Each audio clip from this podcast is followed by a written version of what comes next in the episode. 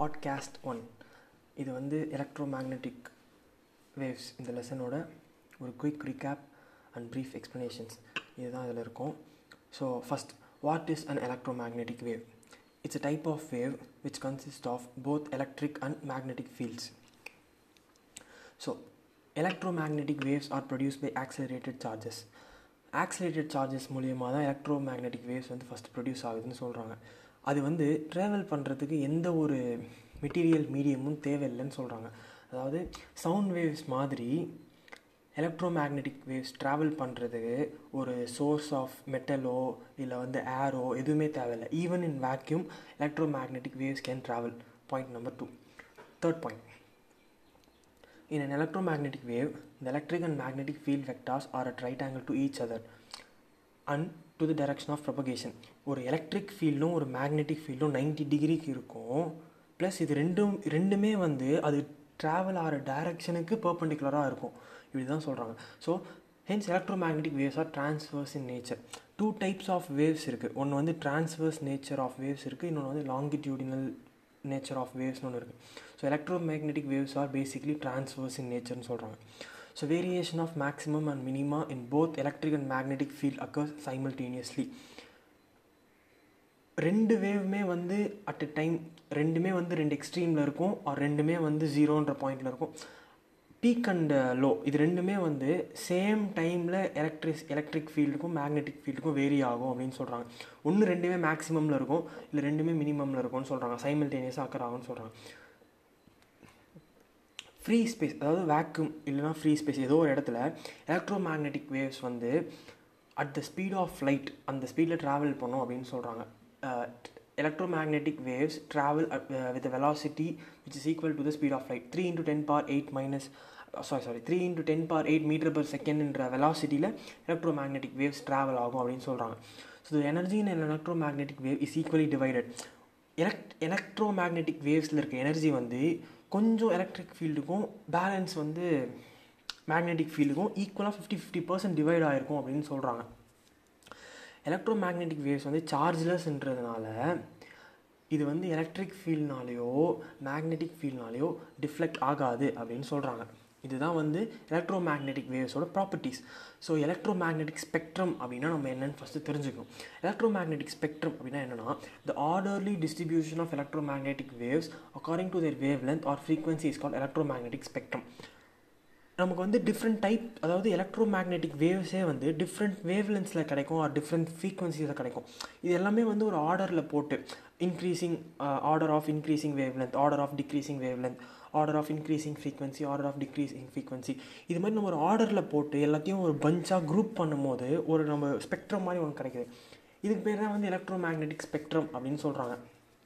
So வந்து ஒரு ரேஞ்சில் இந்த வேவ்லென்த்லேருந்து இந்த வேவ்லென்த்குள்ளே இருந்தால் இதுக்கு ஒரு பேர், இந்த ஃப்ரீக்வன்சிலேருந்து இந்த ஃப்ரீக்வன்சிக்கு இருந்தால் இது ஒரு பேர் அப்படின்னு சொல்லிட்டு நம்ம நிறைய டிவைட் பண்ணியிருக்காங்க. ஸோ டோட்டலாக seven electromagnetic spectrums, 7 regions in electromagnetic spectrums நமக்கு கிடைக்கிது. ஃபஸ்ட் ஒன் வந்து ரேடியோ வேவ்ஸ்ன்னு சொல்கிறாங்க. நான் இப்போ சொல்ல போகிறது வந்து descending order of wavelength or ascending order of frequency. Correct, இப்படி நீங்கள் எடுத்துக்கலாம். ஃபஸ்ட் ஒன் வந்து ரேடியோ வேவ்ஸ். ஸோ ரேடியோ வேவ்ஸ்ன்றது வந்து நம்ம டிவியில் வர டிவி நமக்கு வந்து சிக்னல் வர்றதோ இல்லை வந்து எஃப்எம் இதெல்லாம் வந்து நமக்கு ரேடியோ வேவ்ஸ் மூலியமாக தான் நமக்கு வந்து டேட்டா டிரான்ஸ்மிட் ஆகுது. ஸோ இதோட வேவ்லென்ஸ் வந்து ரொம்ப ரொம்ப ரொம்ப அதிகமாக இருக்கும், ரொம்ப ரொம்ப பெருசாக இருக்கும். அதனால தான் வந்து நமக்கு அவ்வளோ தூரம் வேவ் வந்து ட்ராவல் ஆகி வந்து நமக்கு நியூஸோ எஃப்எம்மோ ஆடியோ வீடியோ எல்லாமே வர்றதுக்கு காரணம் இதுதான். இது வந்து கம்யூனிகேஷன் சிஸ்டம்ஸில் யூஸ் பண்ணுறாங்க. Next one microwaves. இது வந்து நம்ம வீட்டில் இருக்க மைக்ரோவேவ் அவனில் இது நம்ம இதோட அப்ளிகேஷனை பார்க்கலாம். கொஞ்சம் ஷார்ட்டர் வேவ்லென்த்தாக இருக்கிறதுனால இதை வந்து ரேடார் கம்யூனிகேஷன் சிஸ்டத்துலேயும் யூஸ் பண்ணுறாங்க. ப்ளஸ் மைக்ரோவேவ் அவன்ஸ் வந்து பேசிக்காக இதில் தான் வந்து ஒர்க் ஆகுது. அதோட வேவ்லென்த் தான் இம்பார்ட்டண்ட்டான ஒரு factor. Third one is infrared waves. நம்ம வந்து இந்த ஃபிசியோதெரப்பியில் ஒரு ரெட் கலர் லைட் பார்த்துருப்போம். அந்த லைட் வந்து இன்ஃப்ராரெட் லேம்ப்ஸ்ன்னு சொல்லுவாங்க. ஸோ அங்கேயும் அந்த இன்ஃப்ராரெட் வேவ்ஸ் தான் யூஸ் பண்ணுறாங்க. வெதர் ஃபோர்காஸ்டிங், வெதர் மேப்லாம் கூட இன்ஃப்ராரெட் வேவ்ஸ் மூலயமா தான் அவங்களுக்கு கிடைக்குது. ஸோ விசிபிள் லைட்டுன்றது வந்து ஒரு ரீஜியன், ஒரு 4000 ஆம்ஸ்ட்ராங்லேருந்து 8000 ஆம்ஸ்ட்ராங் வரைக்கும் வேவ் லென்த்தில் இருக்க, எலக்ட்ரோமேக்னெட்டிக் ஸ்பெக்ட்ரமில் இருக்க வேவ் லென்த்தில் இருக்க இந்த ஒரு பார்ட் வந்து விசிபிள் லைட் அப்படின்னு சொல்லலாம். இந்த இடத்துல இருக்கிறதால மட்டும்தான் நம்ம ஹியூமன் ஐஸால் பார்க்க முடியும். அதுக்கு மட்டும்தான் நம்ம ஐஸ் வந்து அந்த நம்மளால் அந்த விசிபிள் ரீஜியனை பார்க்குற அளவுக்கு மட்டும்தான் நமக்கு அந்த பவர் இருக்குது. நம்மளோட ஐஸ்க்கு நம்மளால் வந்து இந்த ரேடியோ வேவ்ஸோ, மைக்ரோவேவ்ஸ், இன்ஃப்ராரெட் வேவ்ஸ், இதுக்கப்புறமா வர போகிற எக்ஸ்ரேஸ், இதெல்லாம் நம்மளால் பார்க்க முடியாது. இந்த ரேஞ்சிலேருந்து இந்த ரேஞ்சுக்குள்ளே இருந்ததுன்னா நம்ம கண்ணுக்கு வந்து அது தெரியும். நம்ம பார்க்குற இந்த 7 கலர்ஸ், ஒயிட் லைட், கலர்ஃபுல் எல்லாமே வந்து விசிபிள் ரீஜியனில் இருக்கிறதுனாலே தான் பார்க்க முடியுது. ஸோ நெக்ஸ்ட் வந்து அல்ட்ரா வயலட் ரேடியேஷன். இப்போ நான் சொல்கிறதுலாம் ஒன்று உங்களுக்கு வந்து வேவ் லென்த்தும் குறைஞ்சிட்டு போகுது, ப்ளஸ் ஃப்ரீக்வன்சியும் இன்க்ரீஸ் ஆகிட்டு போகுது. நம்ம சொல்லணும்னா wave length is indirectly proportional to ஃப்ரீக்வன்சின்னு சொல்லலாம். ஒரு விஷயத்துக்கு வேவ் லென்த் ரொம்ப அதிகமாக இருந்ததுன்னா அதோட ஃப்ரீக்வன்சி ரொம்ப கம்மியாக இருக்குன்னு அர்த்தம். ஒரு விஷயத்துக்கு ஃப்ரீக்வன்சி ரொம்ப அதிகமாக இருந்ததுன்னா அதோட வேவ் லென்த் ரொம்ப கம்மியாக இருக்குன்னு அர்த்தம். இதுதான் டிஃப்ரென்ஸ்.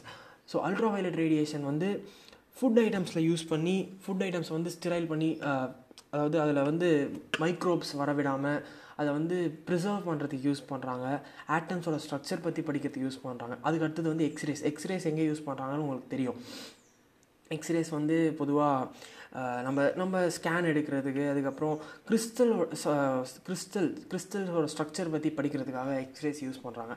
நெக்ஸ்ட், அதாவது லாஸ்ட் ஒன், இதுதான் வந்து ஹையஸ்ட்டு ஃப்ரீக்வன்சி இருக்கிற ஒரு விஷயம், ப்ளஸ் வந்து ஒரு லோவஸ்ட்டு வேவ்லென்த் இருக்கிற ஒரு விஷயம். இதுக்கு வந்து காமா ரேஸ்ன்னு சொல்லலாம். Study of gamma rays gives useful informations about the nuclear structure and it's use for treatment of cancer treat பண்ணுறதுக்குலாம் அதை யூஸ் பண்ணுறாங்க.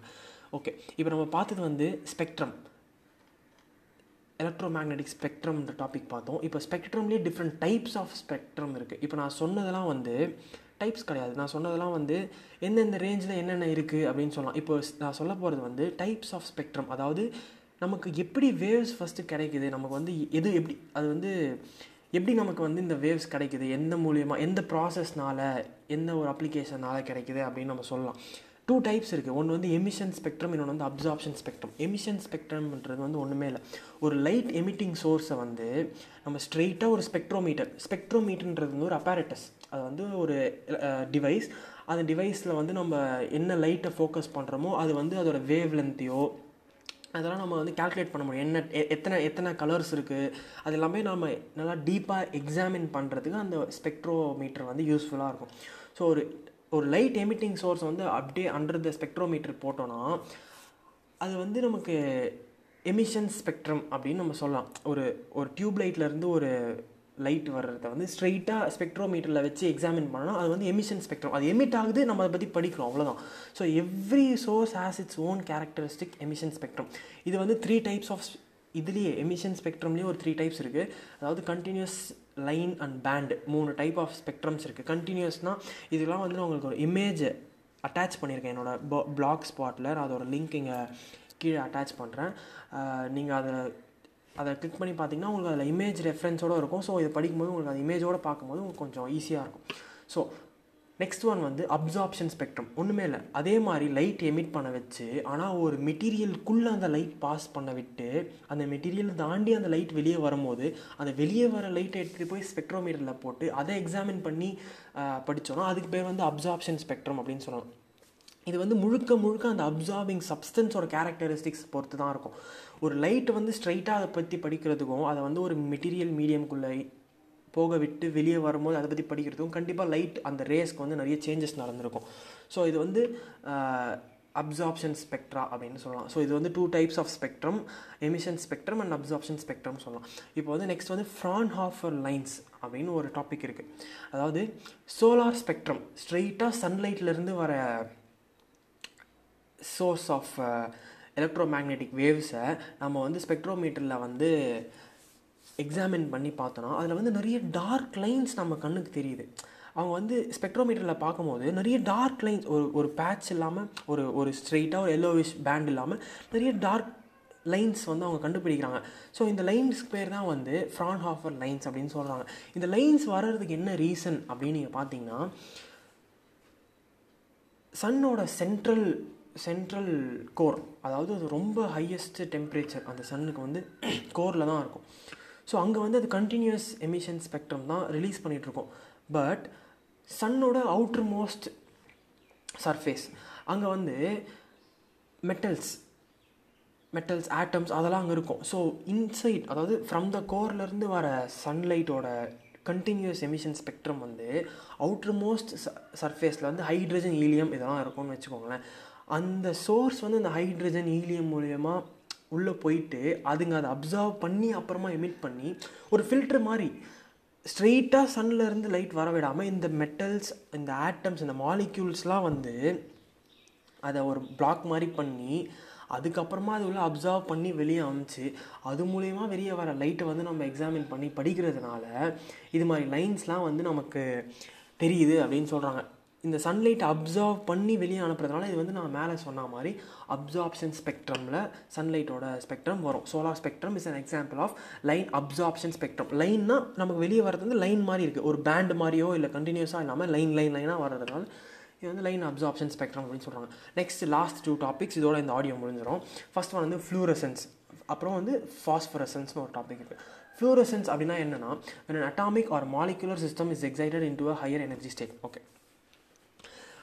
ஒரு ஆட்டமோ ஒரு மாலிக்யூலோ இருக்குன்னா அதில் வந்து நம்ம லைட், அதாவது light is a source of energy, அந்த லைட் நம்ம அதுக்கு கொடுக்குறோன்னா அந்த ஆட்டம் ஒரு மாலிக்யூல் வந்து எக்ஸைட்டட் ஸ்டேட்டுக்கு போயிடும் அப்படின்னு சொல்கிறாங்க. அது எக்ஸைட்டட் ஸ்டேட்டுக்கு போயிட்டு ரொம்ப நேரம்லாம் அங்கே இருக்காது. எக்ஸைட்டட் ஸ்டேட்னால் இப்போ வந்து ஒரு ஆட்டம் வந்து KL ஷெல்லில் 8th ஆட்டம் சுற்றிட்டு இருக்குன்னா அது வந்து நெக்ஸ்ட் ஸ்டேட்டுக்கு போயிடும், எம் ஷெல்லுக்கு போயிடும். அது அதே எம் ஷெல்லு ரொம்ப நேரம் சுற்றிட்டு இருக்காது, அது வந்து 10⁻⁵ செகண்ட்ஸ்க்குள்ளே திருப்பி அது ஒரு லோவர் எனர்ஜி ஸ்டேட்டுக்கு வந்துடும். ஸோ லோவர் எனர்ஜி ஸ்டேட்டுக்கு வந்து 10⁻⁵ செகண்ட்ஸில் வரும்போது அந்த எக்ஸைட்டட் ஸ்டேட்லேருந்து லோவர் எனர்ஜி ஸ்டேட்டுக்கு வர அந்த 10⁻⁵ செகண்ட்ஸில் அந்த ஆட்டம் ஆர் மாலிக்யூல் வந்து ஒரு பிரைட் க்ளோவிங் லைட் வந்து எமிட் பண்ணணும்னு சொல்கிறாங்க. அதாவது இதோட வேவ் லென்த் வந்து ரொம்ப longer wave length, larger wave லென்த்தாக இருக்கும்னு சொல்கிறாங்க.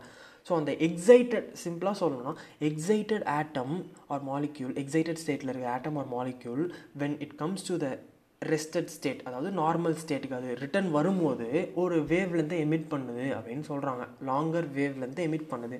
இந்த வேவ் லென்த் தான் வந்து பிரைட்டாக அதை தெரிய வைக்குது. இதுக்கு பேர் தான் வந்து ஃப்ளூரசன்ஸ் அப்படின்னு சொல்கிறாங்க.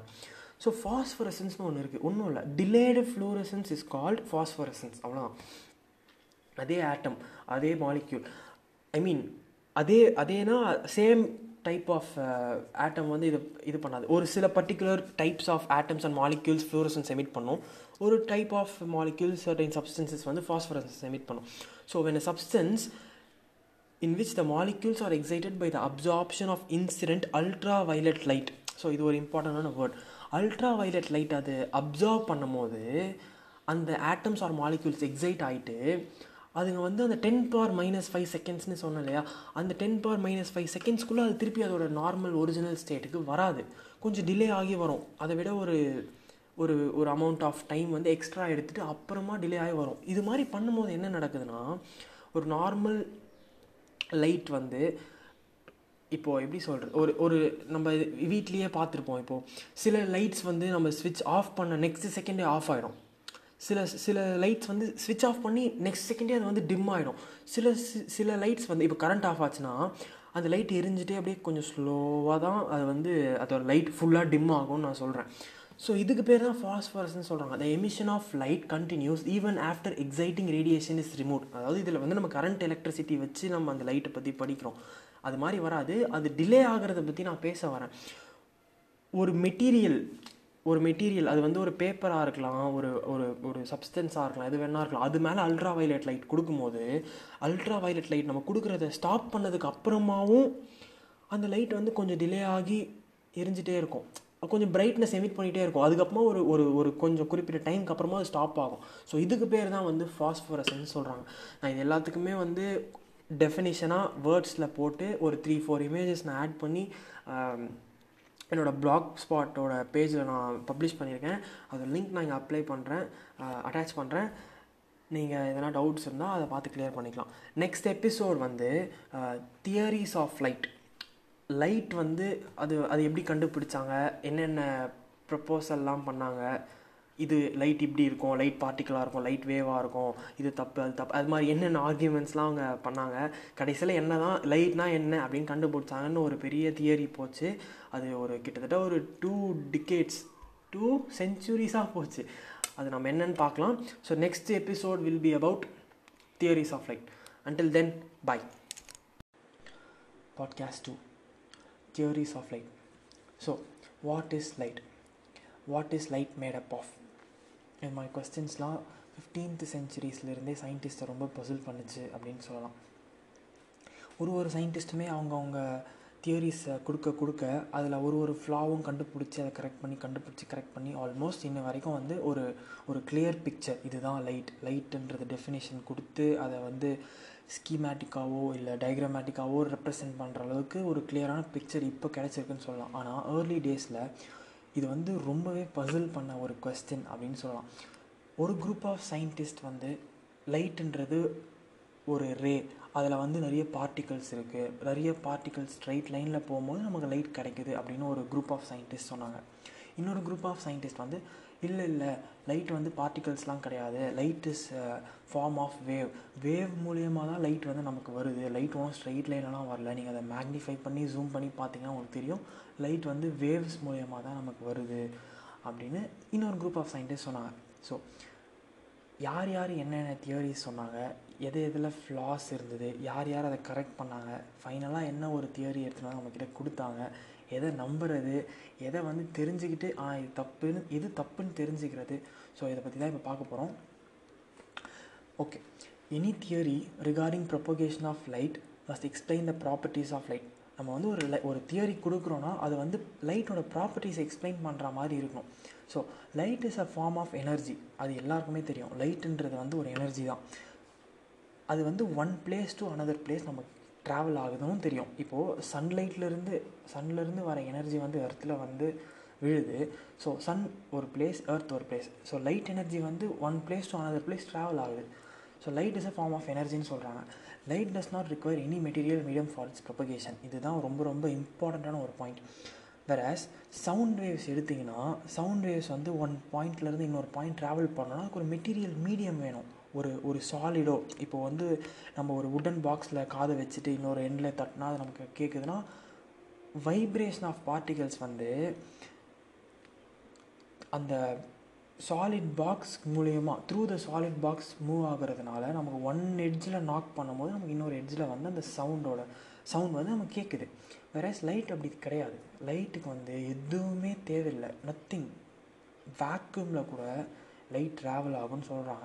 இப்போ ஸ்பேஸில் பார்த்தீங்கன்னா எதுவுமே கிடையாது, ஆனால் from the sun to the earth வந்து லைட் ட்ராவல் ஆகிட்டு தான் இருக்குது. So light does not require any material medium for its propagation. இதுதான் வந்து இன்ட்ரடக்ஷன். ஸோ முக்கியமான 4 தியரி இருக்குது. லைட்டோட தியரிஸ்ன்னு பார்த்தா நிறைய போயிட்டே இருக்கும், ஆனால் பேசிக் 4 ஃபவுண்டேஷன்ஸ்ன்னு சொல்லலாம்.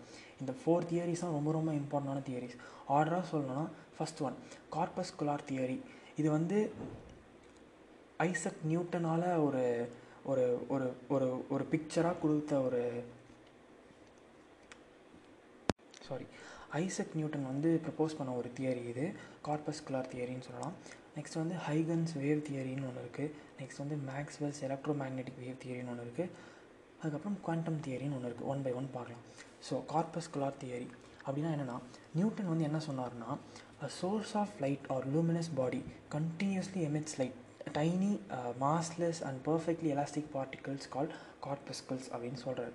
ஒரு லைட்டை நம்ம ஸ்விட்ச் ஆன் பண்ணணும், அதாவது ஆல்மோஸ்ட் 15th century, அதாவது 1516 சம்திங் அந்த செஞ்சுரியில் இவர் லைட்டை வந்து எப்படி டிஃபைன், அந்த காலத்தில் வந்து ஒரு லைட் பல்ப் கூட கிடையாது, மேக்ஸிமம் ஒரு கேண்டில் இருந்திருக்கும், அவ்வளோதான். அதே எலக்ட்ரிசிட்டி கூட அவங்க கண்டுபிடிக்கலன்னு நினைக்கிறேன், கிளியராக தெரியல. ஓகே, செக் பண்ணிடுவோம். ஸோ எலக்ட்ரிக் பல்ப் வந்து 1800 தான் கண்டுபிடிச்சிருக்காங்கன்னு சொல்கிறாங்க. ஆனால் இவர் வந்து 16th century வாழ்ந்ததுனால கண்டிப்பாக இவர் எலக்ட்ரிக் பல்ப்லாம் பார்த்ததுக்கு சான்ஸே கிடையாது. ஒரு கேண்டில் வச்சு தான் மேக்ஸிமம் எக்ஸ்பிளைன் பண்ணியிருப்பார். ஒரு லூமினஸ் பாடின்றது வந்து tiny massless and perfectly elastic particles வந்து எமிட் பண்ணிகிட்டே இருக்கும் அப்படின்னு நியூட்டன் சொல்கிறார். அதுக்கு நேமாக வைக்கிறாரு கார்பஸ்கல்ஸ் அப்படின்னு சொல்லிட்டு. ஸோ இது வந்து ஸ்ட்ரெயிட் லைனில் தான் ட்ராவல் ஆகணும்னு சொல்லிட்டாரு, ஒரு ஹோமோஜீனியஸ் மீடியமில் தான் ட்ராவல் ஆகணும்னு சொல்லிட்டாரு, ஆனால் ஸ்பீட் ஆஃப் லைட்டில் ட்ராவல் ஆகும் அப்படின்னு சொல்லிட்டாரு. இந்த லைட் எனர்ஜி வந்து எங்கேருந்து அதுக்கு, அதாவது இந்த லைட் வந்து எனர்ஜி எங்கேருந்து கிடைக்குதுன்னா அந்த குட்டி குட்டி டைனி பார்ட்டிகல்ஸ் சொன்னோம் இல்லையா கார்பஸ்கல்ஸ்னு, அந்த கார்பஸ்கல்ஸோட கைனட்டிக் எனர்ஜி தான் வந்து லைட் எனர்ஜியாக நமக்கு வெளியே வருது, அதாவது கன்வெர்ட் ஆகுது அப்படின்னு சொல்கிறாரு. அப்புறமாவும் ஒரு ஆக்சுவலாக ஒரு பிரின்சிப்பியான்னு ஒரு புக் எழுதியிருக்காரு. இது வந்து ஃபுல்லாக லைட் பற்றி தான் இருக்கும். ஸோ லைட் பற்றி ஆல்மோஸ்ட் அவர் ஒரு ஒரு கிரேஸியான இன்சிடெண்ட்டும், அதாவது எக்ஸ்பெரிமெண்ட் பண்ணுறேன்னு சொல்லிட்டு ஒரு விஷயம் பண்ணியிருக்காரு. சன்லைட் பற்றி நல்லா எக்ஸாமின் பண்ணணும்னு சொல்லிட்டு அந்த மனுஷன் அவரோட கண்ணை தூக்கின்னு போய் டேரெக்டாக சன்லைட்டில் ஆல்மோஸ்ட் ஒரு ஹாஃப் அன் ஹவர் வச்சு அவருக்கு கிட்டத்தட்ட ஒரு 2-3 வீக்ஸ் கண்ணு தெரியாமல் போயிடலாம் கூட, அந்தளவுக்கு க்யூரியஸாக இருந்து ஒரு, ஆனால் ஒரு ரொம்ப எக்ஸ்ட்ரீம் போய் அவர் அதை எக்ஸ்பெரிமெண்ட் பண்ணியிருக்காரு அப்படின்னு சொல்லலாம். தயவு செஞ்சு சன்லைட்லாம் யாராலும் கண்ணால் பார்க்காதீங்க, ரொம்ப ரொம்ப டேஞ்சர். ஓகே, நெக்ஸ்ட் ஒரு லைன் என்ன சொல்கிறாருன்னா, நமக்கு வந்து பார்வை, கண் பார்வை வந்து எதனால் வருது அப்படின்னா, அந்த கார்பஸ்கல்ஸுன்ற ஒரு சின்ன சின்ன டைனி பார்ட்டிகல்ஸ் வந்து நம்மளோட ரெட்டினா, நம்ம கண்ணில் இருக்க ரெட்டினாவில் வந்து விழும்போது தான் நமக்கு வந்து பார்வையே கிடைக்குது.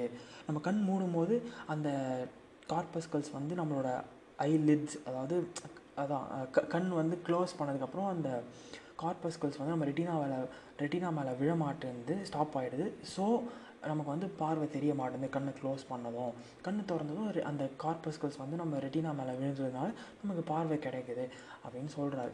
டிஃப்ரெண்ட் கலர்ஸ் ஏன் வருது அப்படின்னு அவர்கிட்ட ஒரு கொஸ்டின் பண்ணியிருக்காங்க.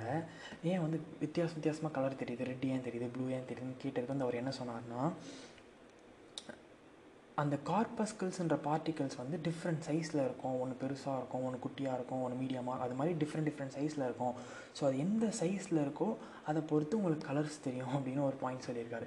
அதுக்கப்புறம் இன்னொரு இம்பார்ட்டன்ட் பாயிண்ட்டும் அவர் சொல்கிறாரு, அதுங்க ரொம்ப செம்ம ஸ்பீடாக ட்ராவல் ஆகிறதுனால, on account of high speed, அதுங்க வந்து கிராவிட்டியால் அஃபெக்ட் ஆகாது.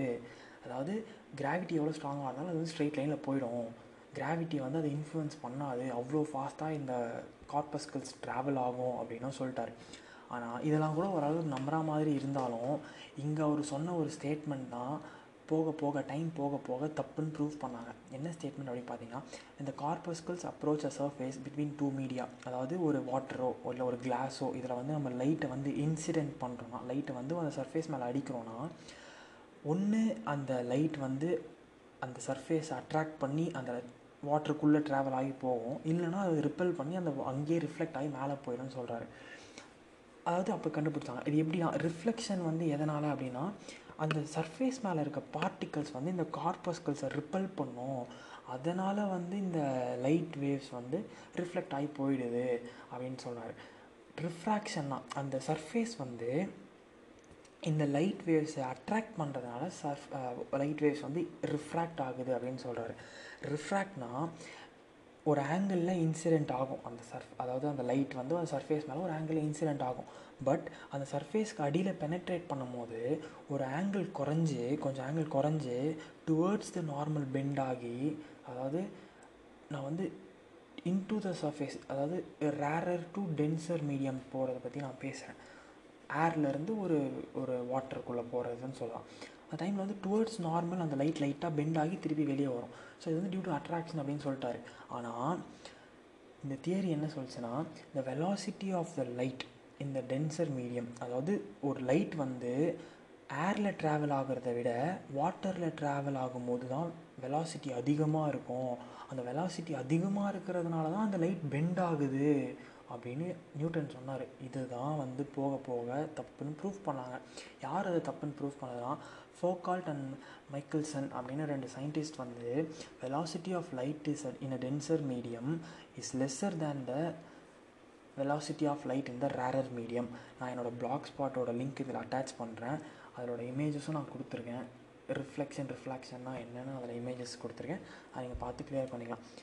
ஃபர்தராக வந்து இந்த லைட், இந்த கார்பஸ்கல் தியரி வந்து இன்டர்ஃபியரன்ஸ், டிஃப்ராக்ஷன் அண்ட் போலரைசேஷன் இதெல்லாம் வந்து ரொம்ப இம்பார்ட்டண்ட்டான ஒரு லைட்னால் இதெல்லாம் வந்து அது இந்த ப்ராப்பர்ட்டிஸ்லாம் வந்து அது எக்ஸிபிட் பண்ணணும், அதெல்லாம் எக்ஸிபிட் பண்ணால் வந்து ப்ராப்பரான லைட் அப்படின்னு நம்ம சொல்லலாம். ஸோ இந்த இவரோட தியரி வந்து இவரோட தியரி வழி வச்சு பார்த்தா இந்த ப்ராப்பர்ட்டிஸ்லாம் அதை எக்ஸிபிட் பண்ணுற மாதிரியே தெரியல. ஸோ இந்த தியரி வந்து ஃபெயில் ஆகிடுச்சு.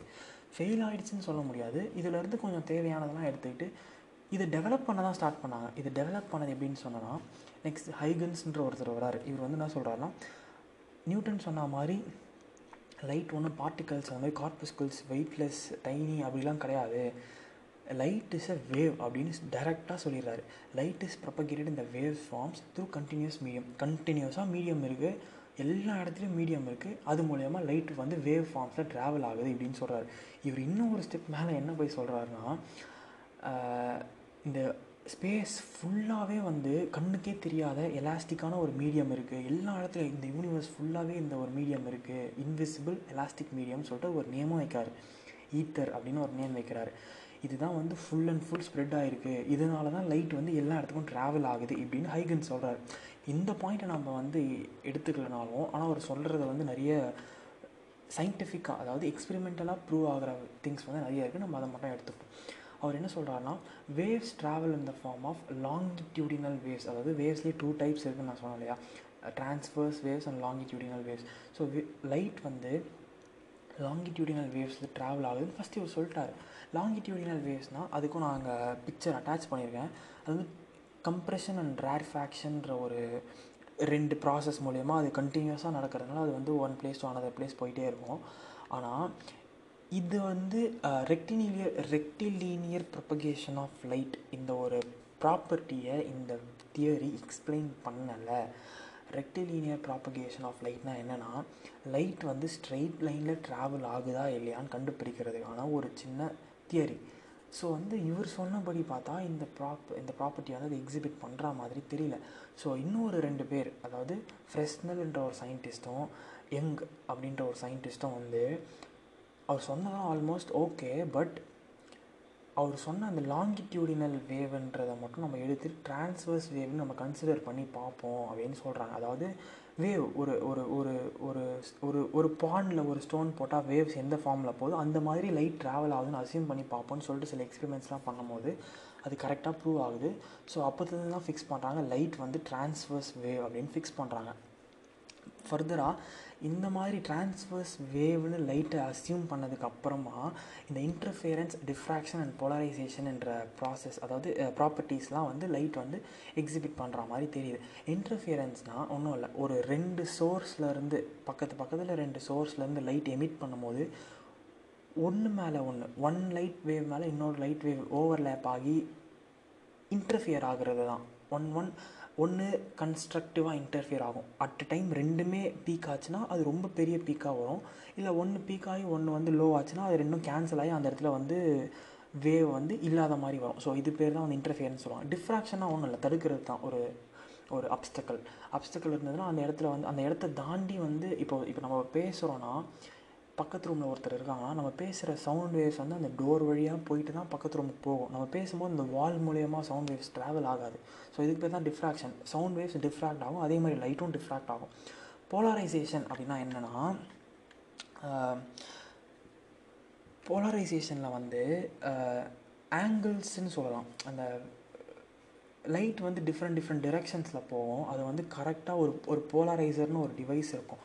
அந்த டிவைஸ்க்குள்ளே வந்து அந்த லைட்டு கரெக்டாக அனுப்பும் போது அதை வந்து ஒரு சேனலைஸ் பண்ணி ஒரு ஸ்ட்ரெயிட் லைனில் ஒரு ஒரு ஒரு ஆங்கிளில் மட்டும் லைட்டை வந்து எமிட் பண்ணும் அப்படின்னு சொல்லலாம்.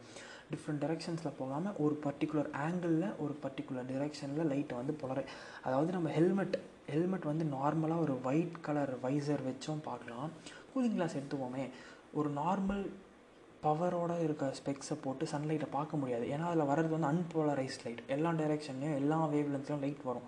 பட் ஒரு கூலிங் கிளாஸ் நம்ம போடலாம், கூலர்ஸ் நம்ம போட்டோன்னா பர்டிகுலர் வேவ்லென்த்லேயும் பர்டிகுலர் ஆங்கிளில் மட்டும்தான் வந்து லைட் நம்ம கண்ணில் வந்து விழும். ஸோ வந்து நம்ம கூலர்ஸ் போட்டு நம்ம டைரெக்டாக கூட சன்லைட்டை பார்க்கலாம், நமக்கு அவ்வளோ பெருசாக ஒரு ஒன்றும் டேமேஜ் ஆகும்னு சொல்ல முடியாது. ஸோ இதுதான் அந்த 3 இம்பார்ட்டண்டான ப்ராப்பர்ட்டிஸ். நெக்ஸ்ட் வந்து எலக்ட்ரோமேக்னெட்டிக் தியரின்னு ஒன்று இருக்குது. மேக்ஸ்வெல்ன்ற ஒரு சயின்டிஸ்ட் தான் வந்து எலக்ட்ரோமேக்னெட்டிக் தியரி வந்து ப்ரப்போஸ் பண்ணுறாரு. இவர் என்ன சொன்னார்னா, இந்த லெசனே அதை பற்றி தான். ஸோ ஆக்சுவலாக இதுதான் வந்து ஃபிக்ஸ் பண்ணி வச்சுருக்காங்க, இதுதான் வந்து ஸ்டாண்டர்டைஸ் பண்ணி வச்சுருக்காங்க. ஆமாம், லைட் இஸ் எலக்ட்ரோமேக்னெட்டிக் வேவ் அப்படின்னு ஃபிக்ஸ் பண்ணியிருக்காங்க. இவர் என்ன சொல்கிறாங்கன்னா, Maxwell showed that light was an electromagnetic wave conveying electromagnetic energy and not mechanical energy as believed by Huygens, Fresnel and others. எப்படி வந்து வேவ் வந்து ஒரு பாண்டில் போகிற மாதிரி வேவ் மாதிரி போகும், லைட் வந்து சும்மா அப் டவுன் போகும்னு அவங்க சொன்னாங்க. டூ அண்ட் ஃப்ரோ, சாரி நான் இவ்வளோ நேரம் அது அப் டவுன் நான் அட்ரஸ் பண்ணிட்டுருக்கேன். அது வந்து டூ அண்ட் ஃப்ரோ மோஷன் அப்படின்னு சொல்லுவாங்க, ஆசிலேஷன் சொல்லலாம், டூ அண்ட் ஃப்ரோ மோஷன் சொல்லலாம், ஆசிலேஷன் சொல்லலாம், வேவ் மோஷன் சொல்லலாம். இது மாதிரிலாம் நம்ம அதை அட்ரஸ் பண்ணலாம். இனிமேல் அப் டவுன் கிடையாது. ஓகே, அவர் வந்து எப்படி வந்து நீங்கள் மெக்கானிக்கல் வேவ் நார்மலாக ஒரு பாண்டில் வந்து ஒரு ஸ்டோன் போட்டால் வேவ்ஸ் எப்படி போகும் அது மாதிரி லைட் போகும்னு சொன்னீங்களோ அது அப்படி கிடையாது. லைட்டில் வந்து ரெண்டு ஒரு இம்பார்ட்டண்ட்டான ஒரு எனர்ஜி இருக்குது, அதாவது எலக்ட்ரிக் எனர்ஜியும் இருக்குது, மேக்னெட்டிக் எனர்ஜியும் இருக்குது. நம்ம ஆல்ரெடி ப்ராப்பர்ட்டிஸில் பார்த்தோம் இல்லையா, அப்படி தான். So electric energy magnetic energy combine ஆகி தான் லைட்டை வந்து ட்ராவல் பண்ண வைக்குது. அதாவது நார்மல் மெக்கானிக்கல் வேவ் இல்லாமல் எலக்ட்ரோ மேக்னெட்டிக் வேவ் அப்படின்னு அந்த டேர்மை வந்து இவர் ரொம்ப ஒரு ஸ்ட்ராங்காக எடுத்து வந்து கொடுக்குறாரு. அவர் இது மட்டும் இல்லாமல் எலக்ட்ரிக் அண்ட் மேக்னெட்டிக்கோட intensities, electric field and magnetic ஃபீல்டோட இன்டென்சிட்டிஸை வந்து வேரி ஆகுறதையும் அவர் கரெக்டாக வந்து ப்ரெடிக்ட் பண்ணி காட்டுறாரு. இது மூலயமா அவருக்கு என்ன தெரிய வருதுன்னா, ரெண்டுமே வந்து டிரான்ஸ்வர்ஸ் வேவ் மோஷன் தான் எக்ஸிபிட் பண்ணுது, பட் 90 degrees எக்ஸிபிட் பண்ணுது. ஒன்று வந்து நார்மலாக போகுதுன்னா அதோட பர்பண்டிகுலர் டைரெக்ஷனில் தான் இன்னொரு ஃபீல்டு இருக்கும். இப்போ எலக்ட்ரிக் ஃபீல்டு வந்து எக்ஸ் ஆக்சிஸில் போகுதுன்னா மேக்னெட்டிக் ஃபீல்டு வந்து ஒய் ஆக்சிஸில் போகும் அப்படின்னு சொல்கிறாரு. அது மட்டும் இல்லாமல் இம்பார்ட்டண்ட்டாக இன்னொரு பாயிண்ட் என்ன சொன்னார்னா, ஹைகின்ஸ் வந்து எப்படி வந்து ஒரு ஸ்பேஸ் ஃபுல்லாக ஈத்தர் இருக்குது, அதனால தான் கண்ணுக்கே தெரியாது, அதனால் அங்கே இருக்குது, அதனால தான் லைட் ட்ராவல் ஆகுதுன்னு சொன்னாரோ, அப்படிலாம் இவர் என்ன சொன்னார், அப்படிலாம் கிடையாது. அங்கே வந்து எந்த மீடியமுமே தேவையில்லை, லைட் ட்ராவல் ஆகிறதுக்கு எந்த மீடியமும் வேணாம், ஸ்பேஸில் ஈத்தர்லாம் ஒன்றுமே கிடையாது, ஸ்பேஸ் வேக்யூம் தான், எந்த மீடியமே இல்லைனாலும் எலக்ட்ரோ மேக்னெட்டிக் வேவ்ஸ் ப்ரொபகேட் ஆகும் அப்படின்னு மேக்ஸ்வெல் சொல்கிறாரு. ஸோ இது வரைக்கும் ஒரு கான்வர்சேஷன் வந்து ஆல்மோஸ்ட் செட்டில் ஆகிற மாதிரி வந்த ஒரு டைமில் குவாண்டம் தியரி அப்படின்னு ஒரு டாப்பிக்கை புதுசாக எடுத்து வந்து போடுறாங்க. இதில் என்னென்னா, அதாவது மேக்ஸ்வெல் சொன்ன ப்ராப்பர்ட்டிஸ் வந்து, அதாவது அந்த அவரோட தியரியில் வந்து ஆல்மோஸ்ட் எல்லாமே வந்து ஓகே ஆனாலும் அந்த டிஃப்ராக்ஷன், போலரைசேஷன், இன்டர்ஃபியரன்ஸ் இந்த ப்ராப்பர்ட்டிஸ்லாம் அது சாட்டிஸ்ஃபை ஆனாலும் ஃபோட்டோ எலக்ட்ரிக் எஃபெக்ட்ன்ற ஒரு இம்பார்ட்டண்டான டாப்பிக்கை அது எக்ஸ்பிளைன் பண்ணவே இல்லை மேக்ஸ்வெல்லோட தியரி அப்படின்னு சொல்லலாம். அதாவது 1900 இந்த டைமில் வந்து என்ன, அதாவது 1900 இயர், இந்த இயரில் பிளாங்க்ன்ற ஒரு சயின்டிஸ்ட் வந்து என்ன சொன்னார்னா, எனர்ஜி வந்து கண்டினியூஸாக எமிட் ஆகி அப்சர்வ் ஆகிற ஒரு விஷயம் கிடையாது, ஆனால் எனர்ஜி வந்து சின்ன சின்ன டிஸ்க்ரீட் பாக்கெட்ஸில் வந்து உங்களுக்கு ஸ்ப்ரெட் ஆகும், சின்ன சின்ன பாக்கெட்ஸாக அங்கங்கே ஸ்ப்ரெட் ஆகிட்டே இருக்கும். அதுக்கு ஒரு நேமும் வைக்கிறாரு, குவாண்டம் அப்படின்னு பேர் வைக்கிறாரு. சும்மா ஒரு வேவ் மாதிரி, அதாவது ஒரு கண்டினியூஸாக ஒரு இடத்துலேருந்து எனர்ஜி வந்துகிட்டே இருக்காது, அது வந்து சின்ன சின்ன பார்ட்டிகல்ஸ் மாதிரி ரொம்ப ஸ்மால் பாக்கெட்ஸ் ஆஃப் எனர்ஜி வந்து போயிட்டே இருக்கும். அதோட பேர் தான் வந்து குவாண்டம் சொல்கிறாரு. அதை வந்து அதுக்கு மேலே சப்டிவைட் பண்ண முடியாது. இதுதான் வந்து ஃபைனஸ்ட் பார்ட்டிகல்ஸ், இதுதான் வந்து எனர்ஜி ட்ராவல் ஆகும். இது மாதிரி சின்ன சின்ன எனர்ஜி தான், சின்ன சின்ன பாக்கெட்ஸ் வந்து சேர்ந்து சேர்ந்து தான் பெரிய எனர்ஜி கிடைக்குது அப்படின்னு சொல்கிறாரு. இந்த ஐடியாவை எடுத்து ஆல்பர்ட் ஐன்ஸ்டைன் 1905 century, அதாவது 1900 and 2021 சொல்கிறோமா, அது மாதிரி 1905 இந்த இயரில் வந்து என்ன சொல்கிறாருன்னா, லைட் வேவ்ஸ் வந்து இவர் சொன்ன அந்த சின்ன சின்ன பாக்கெட்டாக எனர்ஜிஸில் அதாவது லைட் வேவ்ஸ் வந்து பிளாங்க் சொன்ன மாதிரி small packet of energy consist பண்ணிகிட்டு இருந்தால் என்ன பண்ணுறது அப்படின்னு ஒரு ஐடியா இருக்குது, ஸ்பார்க் ஆகுது. பிளாங்க் சொன்ன மாதிரி எனர்ஜின்றது வந்து எப்படி ஸ்மால் பாக்கெட்ஸ் ஆஃப் ஓகே நான் ஃபஸ்ட்லேருந்து சொல்கிறேன், கொஞ்சம் சொதப்பிட்டேன். பிளாங்க் வந்து என்ன சொன்னார்னா, small discrete packets of energy கண்டினியூஸாக அப்சர்வ் எமிட் ஆகாமல் ஸ்மால்